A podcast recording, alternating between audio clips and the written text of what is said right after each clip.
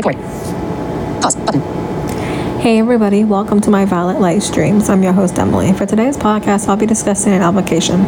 This application lands in the category of social networking. The application I'm discussing today is called Marco Polo.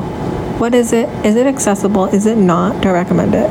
What Marco Polo is, it is a free application on the Apple App Store.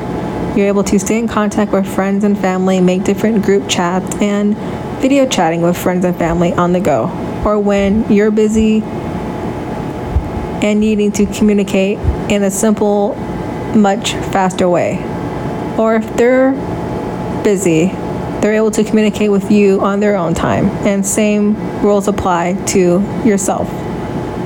Is it accessible? Yes, Marco Polo is accessible using my iPhone running voiceover. I'm able to navigate through the menus, double tapping on different icons, and messaging people, and using it as a video chat platform and messaging platform. Do I recommend Marco Polo? I do recommend Marco Polo if you're into staying in contact with friends and family. And if you like to have something that's reliable and fast and convenient, whether you're busy, your friends or family are busy, they're able to communicate with you on their own time and on your own time within using Marco Polo. Thank you guys for listening to my podcast today. Today's podcast is about discussing an application, Marco Polo. What is it?